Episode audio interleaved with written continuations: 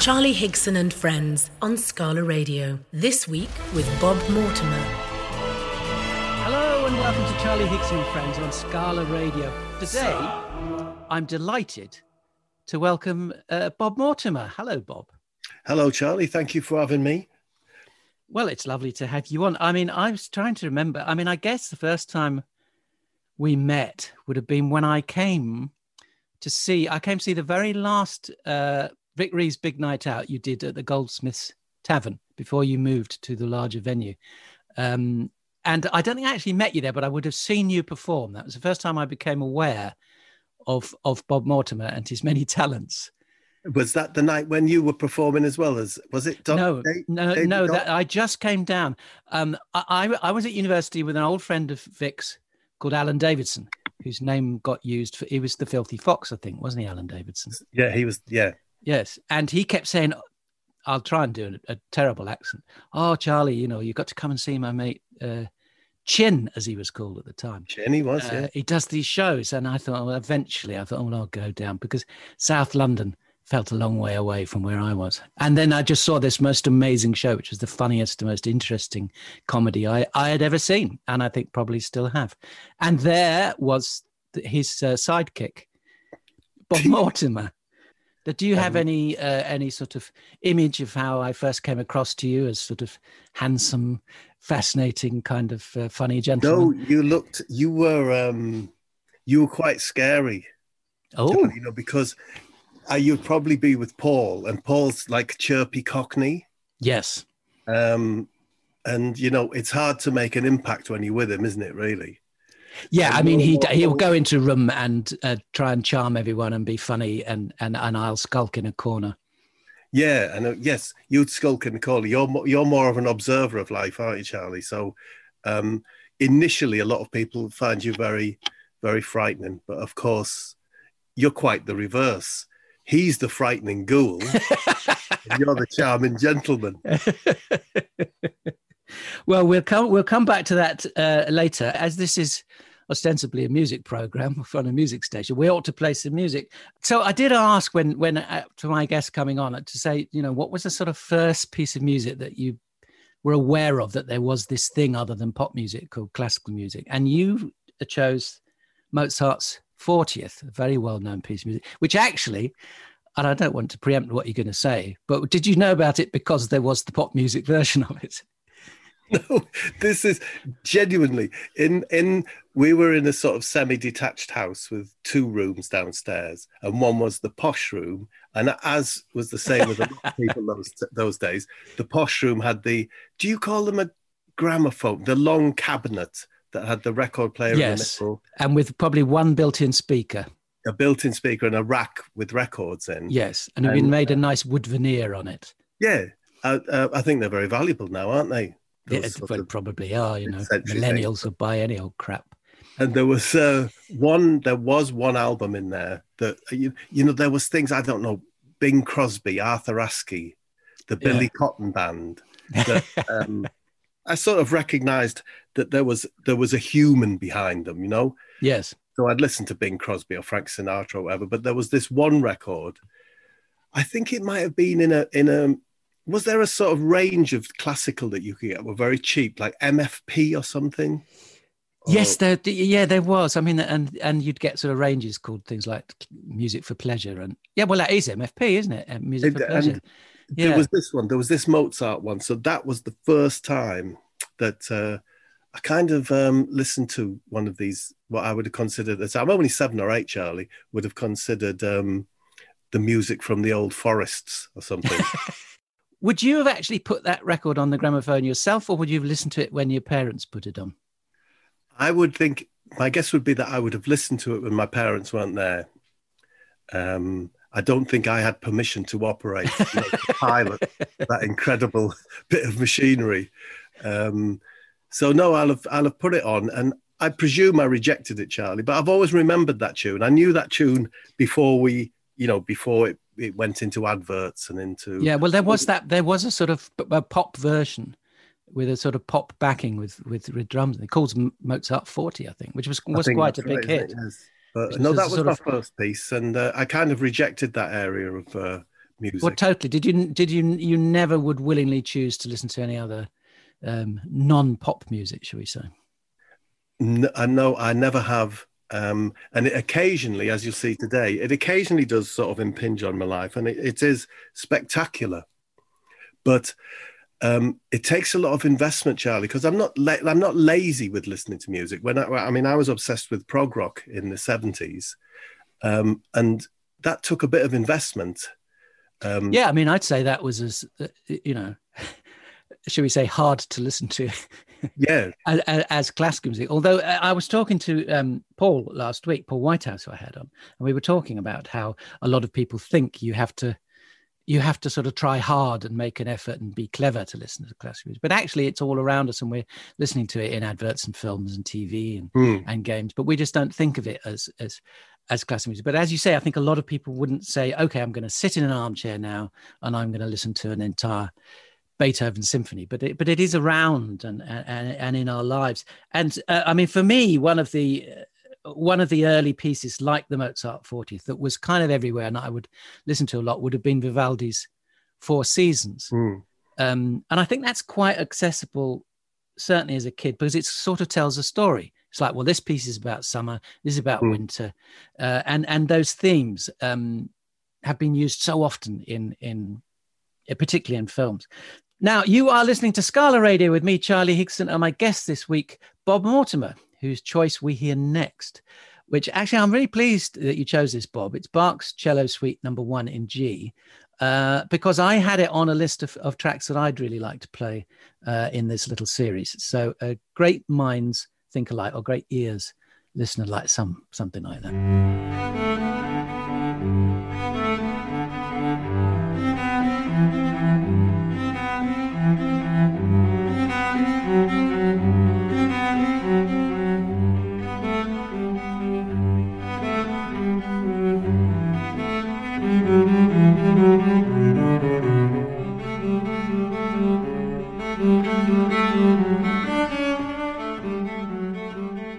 So that was Bach's Cello Suite number one in G major. So, uh, uh, Bob, why uh, did you choose that piece? Well, because for my um, sensibilities, it's very melodic, and it has that um, it has that strange quality where um, it can accompany very sad imagery or very triumphant imagery. Um, and I like a lot of the pieces that I've chosen today are just these re- repetitive melodies, which mm. you get a little bit with that Bach one, and they seem to appeal to me, Charlie.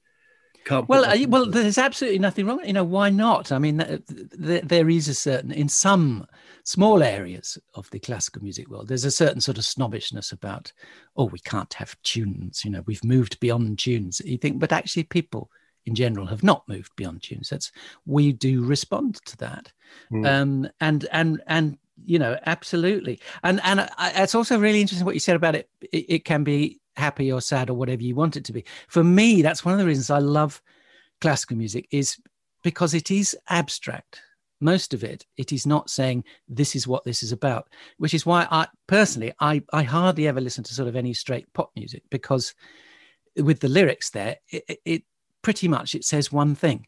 It says, This is what this song's about, and this is what you need to think about it. But what I love about classical music is you can just just lose yourself in it and it can create whatever meanings it likes to you. Although, as I said, when I was a kid getting into it, it's great to have a hook like the Four Seasons or the Planet Suite by Holst. Right, this is Mars. It's about war and stuff like that. It's interesting with lyrics, though, Charlie, because lyrics meant something very different to me when I was younger and just mm. discovering pop music than they do now. As an adult, I now realize what they're getting at. And there's also, there are some in, in, incredible um, songwriters. I'd say Joni Mitchell, probably the most. Yes. Uh, maybe Neil Young, where there is an ambiguity within the lyrics. And yes. you can you can kind of choose the version you want to choose, you know. Yes, I guess if it's moving more towards like the sort of poetry that yeah that Joni Mitchell. I mean, again, for me, Bob Dylan is quite good for that because I don't think he even knew what he was singing about in a lot of his, lot of his songs. Uh, when he wrote his autobiography, he did actually send out messages to his fans saying, "Can you remind me what I was doing at the time and why I wrote this song. But I do like that. I, I look that, and unlike some of the, you know something like Astral Weeks by Van Morrison, mm. for me that's a great, uh, almost an abstract. You know, the, the lyrics almost sort of go into into jazz territory. Where yeah, and it's where, interesting, Charlie. You know, as we um, both get older, it's kind of those ambiguous poetic songwriters that I that I don't know if you're the same. They're the ones that I still listen to. I don't yes. listen to the pop music much more, although I adored it at the time. Exactly, and and and and often those tracks you've heard so many times. And for me, it's the same with, with classical music. There's is you know I think when I was young, I would listen to certain types, and as I get older, I'm much more interested in in the likes of of of Mahler and something like that, which is a bit less in your face. Um, and well, this next piece is a choice of yours. It's uh, one of Chopin's nocturnes. It's number six. Why that piece, Bob? That's a piece from my favorite um, ever movie, which is called Barbara. Which Barbara. Is Barbara from 2012. Right. It's an East German film that I absolutely adore. When I was recovering from my uh, heart operation, I yeah. spent a lot of time in front of the TV just sitting scared on my sofa, not really daring to move. And I started watching a lot of um, South American and East German movies. Mm. And this one is a cracker. And boy, does the Chopin piece work well with it. It's terribly sad film. So it's one of those. It's um, I've chosen it because it reminds me of that beautiful film, really. And presumably also because you did get better, and get back on track and get your life together, then it's not a totally sad memory. There's a, I suppose, bittersweet might be the word. It's bittersweet. Yes, it reminds me. I've chosen another piece of music um, today that's from that same period. From another. I mean, did you did you find yourself listening to more or less music at the time? Did music help? Um, no, I don't think so. I think it it's um, felt kind of too intrusive into the piece that I was trying to create. You know, the little bubble I was trying to create. I haven't right. listened to um, the the lockdown's been um, difficult for me for music because that, I've got into the habit now of I listen to music in the car. Yeah, that's yeah. the only time I listen to it. I think it starts happening when you have children and you you know you can't really ramp up your music when they're trying to sleep or you you simply don't really have time. Mm. So I, but Bob, I became, that was a long time ago. so, you know, I listened in the car, so I feel like I haven't listened to any music for so long. Um, but yes, no, this track it does remind me of that time, which um, I like to try and think of now as a heroic t- four months. You know, where I reevaluate reevaluated my life. You know, I got back to fitness and yeah. I decided to make a new start and you were helped by European and South American cinema. Yeah, so this is my thank you to Barbara. and Chopin, of course. Just quickly, I mean, you you don't do you play a musical instrument? You don't play the piano at all, do you? No, I play the. Um, I used to play the bass guitar. Right. I can pluck a bass guitar. I was in a, a punk band back in. Well, I'd I'd like to talk about that after. Uh, let's actually listen to another piece of music.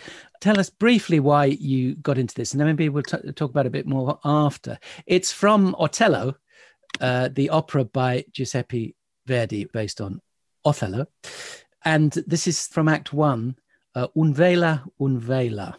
Why have you chosen that? Um, I chose this child because about maybe a year and a half ago, I suppose part, partially out of obligation, I went to see Otello at the um, Royal Opera House. Why was it an obligation? Who who forced you? Well, because um, the son of um, a friend of myself and my wife's was the um, tenor.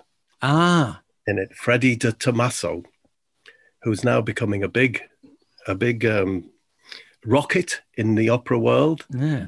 And so I went along and I was absolutely blown away by it. I thought it was fabulous, one of the best nights of my life. I, you know, I'd never been to opera before, mm. um, never wanted to, but I thought this was um, absolutely beautiful.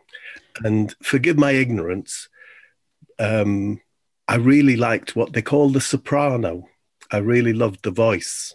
Yes. And the, and the tunes. Um, I don't know if that's the way with opera. Are the sopranos the superstars? Well, uh, it's, it's it depends. I mean, let, let's let's listen to this piece, and then we'll pick up on that after. Okay.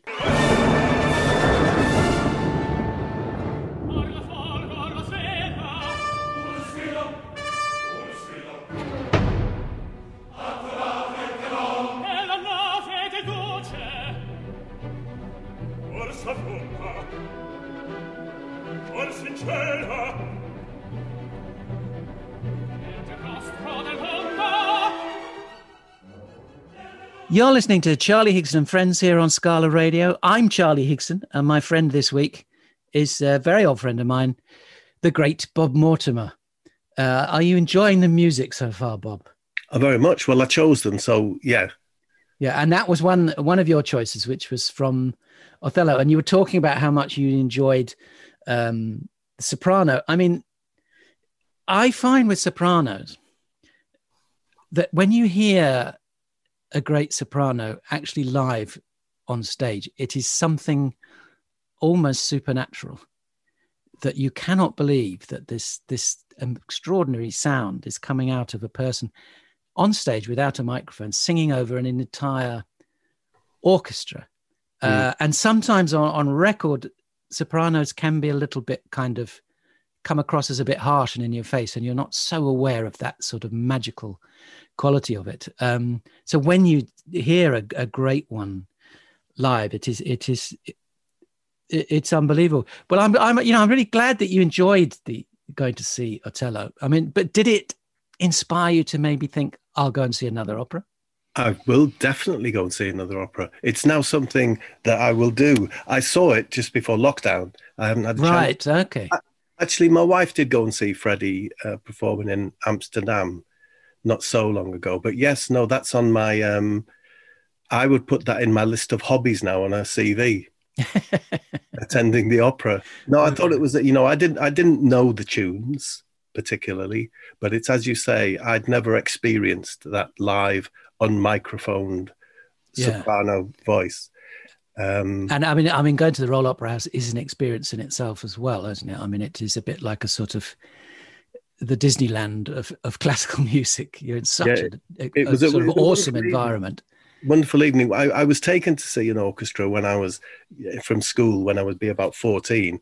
And I think it's probably everyone's experience that for the first 10 minutes, you're blown away just by the volume, mm. just by the sort of the experience. It's quite sort of visceral.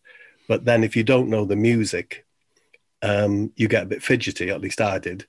Yeah, uh, I mean it's a tricky one. I think you have to sort of put your brain, reset your brain into a different mode, and try and just switch everything else off and just sort of listen, as it were, without trying to think about what it might mean or impose anything on it, but just sort of try and gel with the with the orchestra. And you know, it, sometimes that's easier than than others. Is it meant mean, to I, be a nice? Is it meant to be a nice opera, Charlie? Is it considered a good opera? Oh, it's one of the greats. I, I don't think you know. It's not.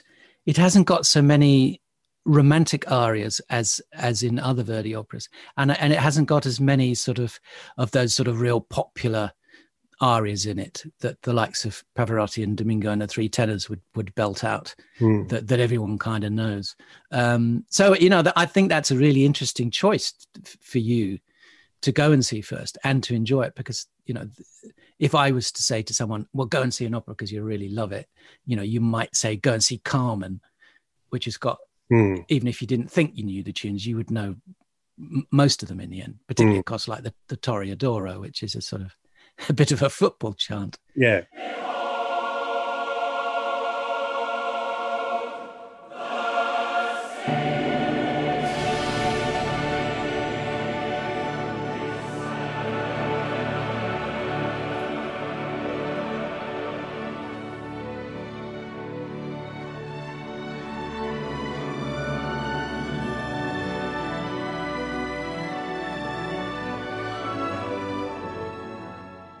That was the opening movement of Ralph Vaughan Williams' A Sea Symphony. Uh, that piece is called A Song for All Seas, All Ships, as chosen by my guest. I'm Charlie Higson here on Scala, and my guest this week is Bob Mortimer, who's playing some music that means something to him. And and Bob, that's a very very rousing piece of music. It is maybe. I mean, um, the most rousing bit of classical music that's been part of my life for sure because it's it's kind of followed me around for the last 30 years that bit of music because it's the music that uh, Vic and I go on stage to. Um, yeah well it well, has a great sort of here it is folks. Bang. Yeah. Uh, a, a, feel to it doesn't it?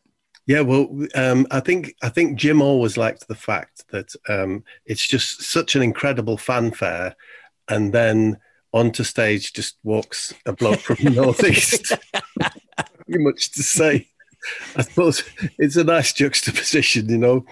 Um, no, it's uh, like it always gives me um, goosebumps just because of what I associate it with. You know, I'm stood backstage with a big crowd out yeah. the front, nervous stomach. Um, yeah, because you uh, you were you were just about to go on on tour, weren't you? When you had your you were feeling a bit knackered, and you went to the doctor, and and he pretty much rushed you to hospital, didn't he?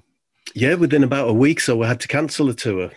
Um, but then I think maybe only twelve or fourteen weeks later, we we um, we rescheduled it and went on again. So um, yeah, that's a moment I'll never forget that's associated with this piece of music because there was a certain um, heart rate that I wasn't meant to to get above. that my my consultant had said, "You can tour, but you've got to be careful." And were and, you going I, on stage with a with a, a, heart rate monitor? Yeah, and checking yeah, on, my, on my wrist, and uh, my my heart rate was already above that as I stood behind the stage curtain waiting to go on. So I kind of had to make this decision: Are you going to go for it? Mm. You know, are you going to? And um, and so, in a way, that fanfare from Vaughan Williams was here. He is, folks. He's back from the dead. It's yeah. Bob Mortimer yeah, rising from of. the sea. Yeah, in my grandiose mind, yeah. Well, I mean, you know, it was great that you had that sort of ambition to say, right, look, I'm going to get well so I can do this too, because the treatment of of of um, of heart problems has, has so completely done an about face, hasn't it? Where it used to be, no, you've got to lie in your bed and not do anything for two years. Mm. Uh, and then they realized actually that was that was killing people. And actually yeah. you've got to get up and about, haven't you? Yes, it's a psychological barrier you have to get through, you know, your first time that you walk, then the first time that you maybe jog. Mm. And then for me, the first time that you really put your heart under some pressure um, the first time you go on stage with Vic Reeves, with, yeah, and, and ask um, about. it is a psychological battle, you know, which I, which I believe a lot of people, especially perhaps if they're a little bit older than me when it happens, they never take on that challenge. You know, they sit and watch yeah. East German movies. Well, maybe, maybe not so many. Have you ever seen the film Barbara, Charlie? I've not. Um, when you started to talk about it, I did. It did. Um, it did stir some memories that I think I had heard about it. I, mm. I, I'm one of those people, I really have to steel myself to watch a film that I know is going to be quite, it's not hard work, but, uh, you know, tangle with your emotions. Yeah. But every time when I watch one, I think I am so glad I actually did sit down and watch that. And mm. talking of films, this next piece of music is is a piece of film music. Um, because I know that you know your way into listening to classical music has often been through through music in films, and this is from um, a French film. It's from Godard's Le Mépris, which means contempt. So you can see what kind of a film that might be. It's about a sort of um, group of people trying to make a film. It's got the great Brigitte Bardot in it. Uh, and the piece, the music for the film was scored by Georges Delerue, who wrote the music for a lot of the, the classic French new wave films. And it is a, a lovely piece of music. It's called La Rupture chez Prokosch, The Rupture at Prokosch's House. It's probably not a great translation, by Georges Delerue from uh, Godard's film uh, Le Mépris. And while we uh, while we're talking and thinking about cinema, as a reminder that Mark Kermode was on Scala Radio yesterday with two hours of film music. If you missed it, you can listen back via scalaradio.co.uk or on the free Scala Radio app. Uh, and I'm here. I am Charlie Higson. I'm here with my friend Bob Mortimer. We are just having a nice catch up, actually, because of course we've both been in uh, lockdown pretty much for the last year or so, and uh, uh, this doing this series is just a good excuse for me to to talk to some old friends um, via the uh, via the gift of music. yeah, I've got my jab this afternoon, Charlie. So it's a, a, a big day today for me. That's fantastic, Bob. So, I mean, are you in uh, with your heart problems or ex heart problems? I suppose. Are you are you in a does that put you in a higher risk category? Yes, I'm in a, a vulnerable category. So um, it's as Paul always says with the fishing program, it would one we would never have had it commissioned, and two it would never have worked without our heart conditions. So we've a lot to be um, grateful to our um, fluffy arteries. yeah, but I mean, I thought you were going to say fluffy show. Um, No, I mean it's been a, a huge uh, success that show, and I notice there's quite a lot of shows on now, which are sort of obviously someone's gone in and said, "Well, you know that fishing program's been quite a success. We'll do this," which which in the past you think, well, nobody would even listen to them. But as you say, your show is not just two old geezers who know each other well from the comedy world going to some nice places and doing something they enjoy. It does have um, that underlying theme of of um, of mortality. mortality. Yes. Yeah. Which gives it, uh, which gives it a depth, and it and it is something that we're always told that men don't talk about enough, and as a result, they don't get themselves checked out enough. Um, and so, anything I think that can address that in an entertaining manner is brilliant. Yeah, I mean, it wasn't our intention, Charlie. You know, it's it's it's interesting when men meet in pubs or at dinner parties or wherever. Mm. Um, I think they all try to be, um, you know, cock of the table, um, and it's all about laughter and um, yeah, and talking about things like politics or sport or yeah. a film you've watched. Yeah, and yeah, whenever I go out for, you know, if I've met, met you, Paul, uh, you and Paul, or I've gone out for a curry with with Paul, I'll, I'll come back and she'll say, "Oh, so how's his family?" And I say, "Oh, I've got no idea. we, we, didn't get around to that, uh, but I can tell you about uh, something he watched on television the other night." And it's it's interesting because I say it wasn't our intention, but if you sit with um, a bloke when you're certainly when you're our age, uh, with a bloke with no distractions, no pub, no beer, no yes. other people it just happened. It's interesting that you know it's a nice task to set yourself. Um, sit with a friend um, in somewhere quiet for hours, and it does seem to naturally happen. So there's some kind of uh, there is a desire within there somewhere yes. once you can get past the social. So do they film you for about three hours in the hope that you're going to get round to? Longer or, than longer than that, Charlie. Longer than that. You know, when we it's it's always the same. When we first the first morning's filming fishing, we're trying to be a laugh, Jack the yeah, laugh, yeah. And, so on. and then by mid afternoon, you know, we are. It actually, is. Well, it's those moments when you're off guard or you're bored or or just something comes out of the blue are always yeah. better than something that you've prepared. And about wouldn't it be funny if we did this and then yeah, it and then uh, yeah, it's there's those impromptu things which I think are always stronger as we're talking about your illness and getting over it and and your your your period that you went through of of of introspection i suppose when you first had it and it's a bit slightly leading a heavy question but i mean did god come into it at all i think in that um that way that ever since you first got caught being a naughty boy when you were young that you sort of appealed to a higher power to help you out yes that probably crossed my mind in a flash a few times.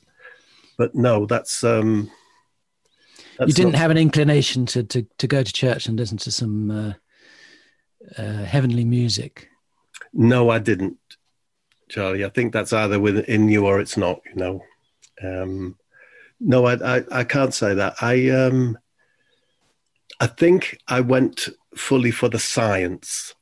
Right. Okay. And I found solace in the words of consultants telling me that um, I was just mithering. Just get on with your life and that you're fine now. And showing me pictures of my arteries saying, look, they're okay. Look, the sewing. Because yes. it's very hard to believe that, um, you know, that you can sew arteries yeah. and that they won't leak. It's very difficult to trust them for the first. Well, particularly when they tell you they've taken it out of your leg and they're stitching it out. I mean, yeah. it is it is unbelievable. So you, your higher authority, the, into whose hands you put yourself, would be the surgeon, as it were. I think so, yeah, and very comforting hands they are too. You know.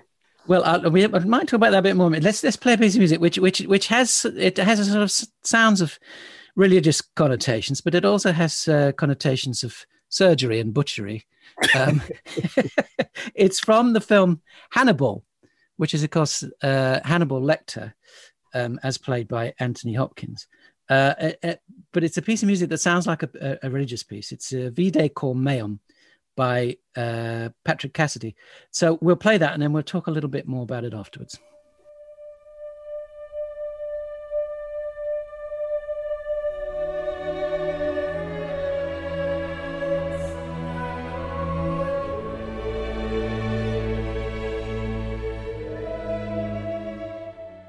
That was Vide Meum by Patrick Cassidy from the film Hannibal, uh, as chosen by Bob Mortimer, who is my guest this week, who I'm talking to. I am Charlie Higson. He is Bob Mortimer. Bob, did you choose that because you're a fan of the film or because you saw the film and that music really stuck with you? Um, I saw the film and that bit of music really stood out. I mean, I think it's really um, very beautiful. Um, the the imagery of the the film where it's placed in the film helps because it's an extraordinary, well shot sequence from within an opera house, I think. Right. And they're performing it on stage. Um, so that helped me penetrate it. I don't know whether I would have um, given it a second listen if, if right. the film hadn't had my full attention, you know? So they're uh, doing a thing where the, the, the music is is kind of playing live in the film, as it were, at an event, but then becomes the soundtrack to a sequence which can be uh, hugely effective. Do you like it, Charlie? I ask in the sense of like um, choosing a bit from a Hannibal Lecter film. Um, it doesn't matter where the music comes from or, or, what the original meaning of it was at all. I think music is always what it means to you at the moment of listening, and it can mean something completely different every time. And you know, you I don't, I don't hold with getting into sort of good or bad music or if it comes from a film it can't be as good as if it was written for for a concert hall and that. It's nonsense. I mean music is music and if someone loves a piece of music fine. It's interesting is isn't it charlie? Because part of my reluctance to ever speak about um, classical music is for fear of seeming ignorant yeah, which uh, is such a shame because, uh, and this is something I was talking to, to Paul about last week. Is this that you know, it, it, it can be presented in a way to you that you feel, well, I should know this and that in order to understand what this means, rather than just saying, "Here's a great tune, have a listen." Yeah, it's a, there's. I think there's an analogy with the fishing, Charlie. When ah. when you when you go fishing in the rarefied sort of places that Paul takes me, there's a there's an awful lot of kit and technique involved, mm. and if you don't have that kit or you don't have that technique, you feel slightly unwelcome. Um, you feel like you, you you know that you are being looked looked down upon and well you, paul does boss you around and shout at you almost non-stop through the program. I'm not surprised you feel unwelcome no i would never. No paul's fabulous. Paul has no snobbery about it, but it does exist there you know the the sort of the wrong rod. You've got to be on the right beat. You've got to... yeah well I, th- I think particularly that is in in the world of the rarefied world of, of fly fishing which is tends to be on private stretches of river. You've got to pay quite a lot to get there. And fly fishing has sort of evolved to make it as hard as possible to actually catch a fish, hasn't it? Yes, it seems that way, yeah. Because, you know, you could just get a big net and um, a harpoon gun or whatever, and you'd get those fish out of there quite easily. Yes, there but, are fly fishing techniques, Charlie. I didn't realize this till I went with Paul. Um, fly fishing techniques that are actually banned from most rivers because yeah. they actually make it relatively easy. Yeah, and it's this idea of you've got to try and mimic the natural conditions of the mayfly yeah. uh, alighting on the surface of the water. Yeah. Um, but I sometimes feel like that with fishing. If I'm talking to a fisherman, I feel very apologetic because I don't know enough. Mm. And I feel a bit the same if I was talking about classical music. But I think with, with the Gone Fishing Show, I kind of think that I get the last laugh because I think I enjoy it more than they do. you certainly so. look like you're enjoying it. Yeah.